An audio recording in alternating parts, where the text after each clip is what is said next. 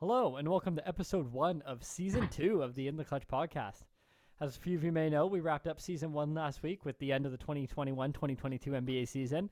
And just like that, the draft has already happened, and we're kicking into 2022 2023, which brings us to season two of In the Clutch.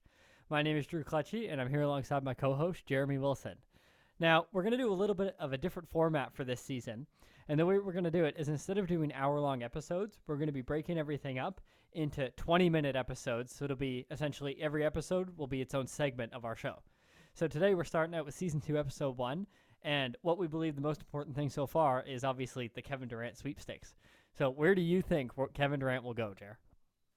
I'm the longer it goes on, the less belief I have that Kevin Durant is going to be traded before the season starts. Because I know he requested the trade, uh, I think at the start of free agency. So that was what about a week ago. Um, and as soon as I heard the Woj report of the Raptors maybe lurking in the background of the Kevin Durant sweepstakes, I my mind immediately went to the same type of report we heard uh, when Kawhi was up for grabs. When it, it was like, oh, Raptors might be dark horse suitor for Kawhi Leonard, and then two days later, Kawhi was a Raptor. I don't know if that's where your head went too. Oh, absolutely. And I'm interestingly, I'm on the flip side of where I was for the Kawhi trade because I'm a hardcore DeMar DeRozan fan, which obviously I acknowledge now. Yes, that was the play to make. DeMar probably wasn't going to win us a chip even within the remaining three years on his contract or whatever. So, but at that moment, I was on the side of I thought that was the dumbest trade ever. Especially Kawhi was on the end of like a end of a deal where he didn't want to come to Toronto. He just wanted out of San Antonio, and we knew and coming off the season that he had played nine games. Yeah, so like I was on the side, obviously, if we keep DeMar DeRozan for that deal, versus this side. This time, I seem to be the only person who's on the side of I would just give away like anything for Kevin Durant. Versus people are like, oh no, we have to keep Scottie. He's our franchise player. Blah blah blah blah blah. Best case scenario, and not to disrespect Scottie Barnes, but Kevin Durant's not like a top 15 player right now. He's a top 15 player of all time. So it'd be different if we were like, oh, we're going to trade Scottie Barnes for like a Bradley Beal or a Paul George or even like to go back like an Allen Iverson type player where it's like, oh yeah, like a top 15 player right now. Then to me that yeah, it's a no go. You can't trade Scottie. But I would trade like Scottie Barnes if that's what it takes to bring in Kevin Durant on a 4-year deal. He's not just a top 15 right now like a Paul George. He's a top 15 ever. Yeah, and I was uh, looking through Raptors Twitter shortly after the uh, Raptors report came out, and I don't know when Raptors fans got totally unreasonable, but it must have happened at some point, and maybe we just weren't seeing it because there were no trade ideas like this. But I saw people that were like, uh, "I don't know if I could give up OG and picks," and it's like, "What do you mean? It's Kevin Durant." I know. Do we not all like? Are we not all on the same page about that as Raptor fans? Which I guess apparently the answer is no it's Kevin Durant. Like not yeah, only so, such a like he's such an elite scorer, and it, similarly, it's not even like let's say you were bringing in. I'm not. I guess I can't say. Let's say you were bringing in Giannis, but like let's say you were bringing in Embiid, right? Which then you got to figure, out, okay, well now we're gonna play through Embiid obviously because we have him, and then Siakam probably won't be as effective because they're both gonna be in the like Kevin Durant fits any team perfectly because he's an elite defender and can just score from literally anywhere on the court. So it's like the perfect player to bring in without bringing in a player that has to be entirely dominant, like ball dominant, like Embiid or Giannis or something like that. Kevin Durant is the perfect player to bring in if you're not bringing in one of those players. Right. So I, yeah, I'm seeing people saying, "Oh, I couldn't include Scottie in any Kevin Durant trade," and it's like you're telling me if the Nets said right now, "We'll give you Kevin Durant for Scottie Barnes and salary filler like Thaddeus Young and Chris Boucher, you're not making that trade because that is just whoa, whoa, whoa, Okay, now we're bringing Boucher. I didn't know we were bringing Boucher into it. Um, Scottie Barnes, yeah, sure, I, see you later. But Boucher, okay, now we're in like a tricky. I think the most reasonable um, thing I've come up with from the Raptor side of it is they can't have Scottie and Siakam. You can have one of two plus you know, OG or OG and Gary Trent or whoever whoever the rest of the deal would have to be.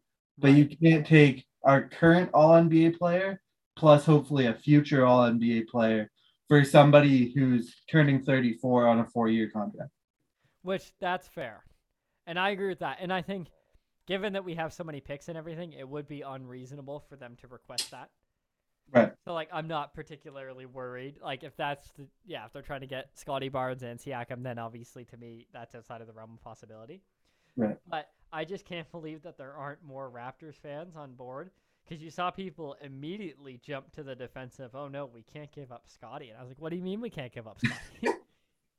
Uh, yeah, I, I, it's unbelievable how many Raptors fans are like, eh, I'm, I'm not really sure I want Kevin Durant. It's like, hold up, did you see what happened when we had Kawhi? Yeah, But- like our best case scenario is that Kevin Durant become as or Scottie Barnes come as good as become as good as Kevin Durant. Like that's just statistically unlikely to work out.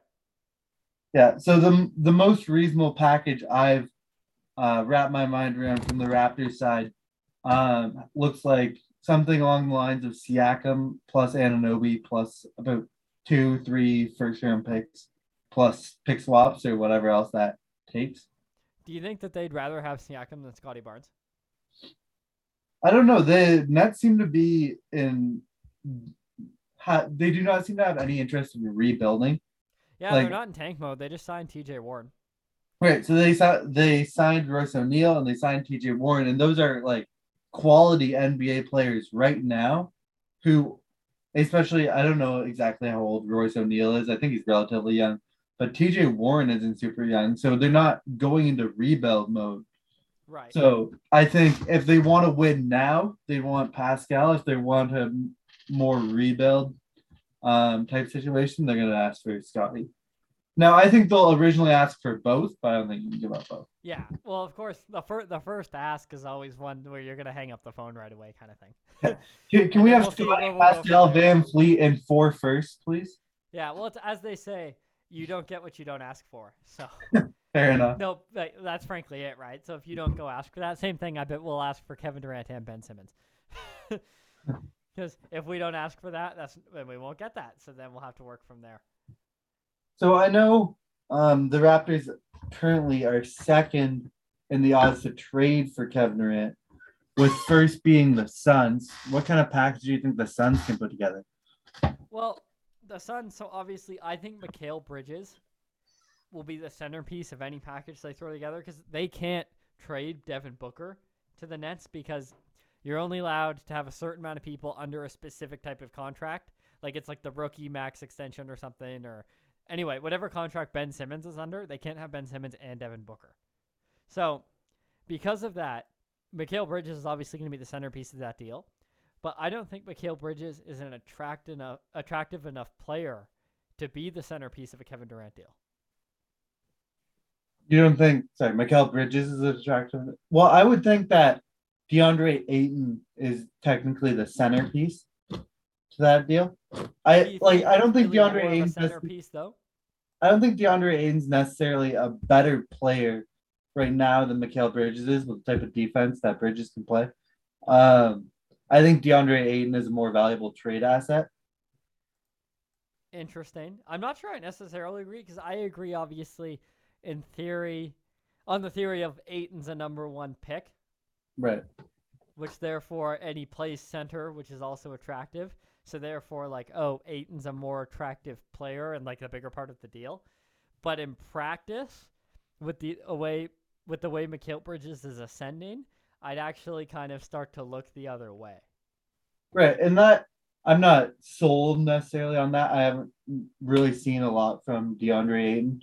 Um, yeah, but my assumption is the Suns package would look something like Bridges plus Ayton plus picks. And even with that, like you're not getting a player with as much potential as Scottie Right. or a player as good as Pascal. Right. The advantage you have if you're Brooklyn in that situation is that you know Kevin Durant wants to go there. Right. so you, you don't risk Kevin Durant. Well, Brooklyn probably doesn't care if Kevin Durant gets traded and says, you know what, I'm not showing up. But- Yeah. Well, you're right. That's correct. That Brooklyn doesn't care, but the whoever it be, be it Phoenix or Toronto, whoever, they care. Yes, I, I would I would think that they do care. So therefore, Brooklyn cares by association because you don't have a trade partner. Kevin Durant's not going to happily or at least reasonably tolerate going where you would like to trade him. Right. And I, I I definitely see that. Um those are the only two teams I think can really put that package together. Like the Heat, for the same reason the Suns can't trade Devin Booker, the Heat can't trade Bam. Um and so what are you building the here the package off of Tyler Herro plus picks? Like it's just not nearly as good a package as the Suns or the Raptors can put together. Right. Which that's like in a way I don't want to say so initially I always feel like as a Raptors fan, whether it be warranted or not, I always feel like we get ripped off in situations like this because we don't get a lot of marquee players just Yeah. as like the Toronto Raptors. So I know we traded for Kawhi, and that was like our big thing, and we can kind of ride that for a while as Raptors fans. But I find in opportunities like this, it's always like, wow, like we could get Kevin Durant. Whereas when you're like the Lakers or Golden State or whatever, you either currently have a star or you're probably going to have a star soon. Right. But when we don't get we don't get those superstar players like that, so I find it's super exciting and it feels like wow, we really have to jump on it because we're not going to get another chance in Toronto. Right. And I check on Kevin Durant news like three to four times a day. I just have like I have my Woj notifications turned on. uh, like- so I, I'm I'm waiting for that that trade to happen. Um, what do you think the chances are that they both Kevin Durant and Kyrie, or at least one of them, are still in Brooklyn? Let's say at the end of next season, they play the entire next season with Brooklyn. Both or at least one. At least one. I would say the odds that at least one is there. Like if I had to bet on it, I would bet that at least one is still there. Right. Because I think just given the amount of time remaining in the season, it's hard to move them both. Or sorry, not remaining in the season, I guess, remaining in the remaining in the off season. It's hard to move them both. So what do you think of Kyrie to the Lakers then? Do you think that's a no go? Well, I don't think it's necessarily a no go, but I think it's an indifference go. Like obviously, we know the Lakers really want that to happen, and we know similarly that like Brooklyn wants a lot back because they obviously have the better player in that deal. Right. So I think it's kind of like in an indifference play. Like obviously the Lakers really want it and they don't only have so much to offer and Brooklyn will either take it or they won't. But really in reality that deal is waiting on Kevin Durant. Right. And the the most confusing report I've seen come out of the Lakers Nets trade talks is that the Lakers are dragging their feet on including like the 2027 and 2029 first round picks. Right. And it's like, do you know how much better Kyrie would be for your team than Russell Westbrook is right now? Well, and it's the same thing, frankly, when they waited for Kyle Lowry, or like they wouldn't give up Talen Horton Tucker for Kyle Lowry. That's Right. the same issue to me, where it's like, wow, that's a weird, that's a weird place to draw the line in the sand. Right. And yeah, the Lakers could have traded Russell Westbrook for John Wall at the previous trade deadline when Russell Westbrook clearly wasn't working out. But the Rockets asked for one first round pick. The you said, absolutely not. And I do Right. not understand that at all. Well, and I'll Like- never understand that. Like you like you were talking about just a second ago, they're the Lakers. Like you worst case scenario, right? You trade that 2027 pick and LeBron leaves at the end of his contract. You have another max slot and you can sign a legitimate star player because you're the Lakers. Like, are you planning on sucking in 2027 and 2029? No, I don't think so. Anyway, although wouldn't that be hilarious if that was the answer? Oh yeah, The, the Lakers are playing on as soon as LeBron leaves, trade Anthony Davis and go full rebuild. yeah. No, we're gonna be bad. That's our plan. Tank that like. So yeah, so that's kind of the interesting situation is kind of if you go back to Kevin Durant where this in theory started, then it's all about they have to move KD before Kyrie. And Kevin Why? Durant because you can't move Kyrie Irving on and then not know what you're going to do with the best player on your team but know already what you've gotten back. You have to decide what you're going to do with the biggest asset and then see what you're going to piece around that Okay. because you can't I'm like you. trade Kyrie. Let's say, just for example, you trade Kyrie Irving for. I think Russ is a bad example. Let's just say for fun, you could trade Kyrie Irving for like Dame. Okay. You can't get Dame and then find out that Kevin Durant's still leaving. Right. You, the biggest, you have- the biggest domino yeah. has to fall first. Right. You can't make a Kyrie trade deciding on whether you're going rebuild or compete now and then not know what Kevin Durant's going to do. I, I agree with you there. So that's kind of the situation there. So Kevin Durant has to, the Kevin Durant thing has to come first, and then basically, I'm just hoping he goes to Toronto. Like I know there's a whole bunch of different locations that he might end up, and it's easy to look at it. And I know there are Vegas betting odds on it, and you listen to the talking heads on ESPN, all the insiders who have so much information. And to me, it really just comes down to like, it'll be one of a handful of teams that ultimately call back Brooklyn and go, oh, yeah, we'll throw in that extra thing. Be it a team like the Raptors being like, oh, yeah, we'll also toss in Gary Trent or something, or be it another team throwing in a, an extra pick. So I think, in a sense, it's like the Kevin Durant sweepstakes where it's like, who's willing to just jump in with the most? Right. And I don't know if I don't know what the Nets are thinking right now, if they're kind of guaranteeing to themselves that Kevin Durant's gonna be traded and they're just gonna take the best offer, or if they're content to just sit back and say, if we don't get the offer we want, we'll just play with Kevin Durant next year. And well, and that's the wild thing about this whole scenario is that they don't even suck.